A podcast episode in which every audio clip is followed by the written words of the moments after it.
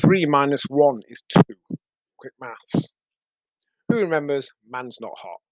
The 2017 novelty song by British comedian Michael Dapaah, released under the name Big Shack. It includes the infamous line 2 plus 2 is 4, minus 1 is 3. Quick maths. A similar mathematical equation as we can apply to show the effectiveness of intermittent fasting.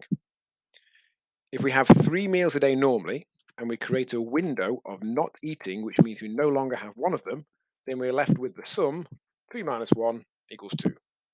All else being equal, two meals is going to contribute less food and less calories than three would. Even more likely, we have a number of little snacks throughout the day which could be considered extra quarters. The removal of one whole meal and a number of quarter meals is going to create a significantly lower number. Intermittent fasting can be a perfectly valid approach.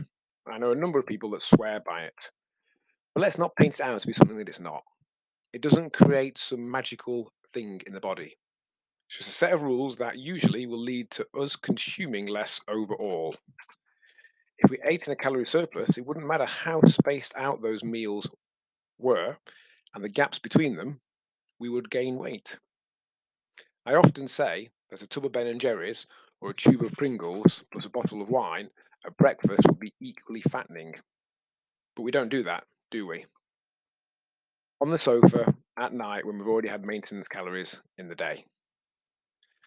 If having to cut off our eating at, say, 7 pm stops us doing this, then it's bound to lower our overall calorie intake, especially if we don't then start eating till midday the next day.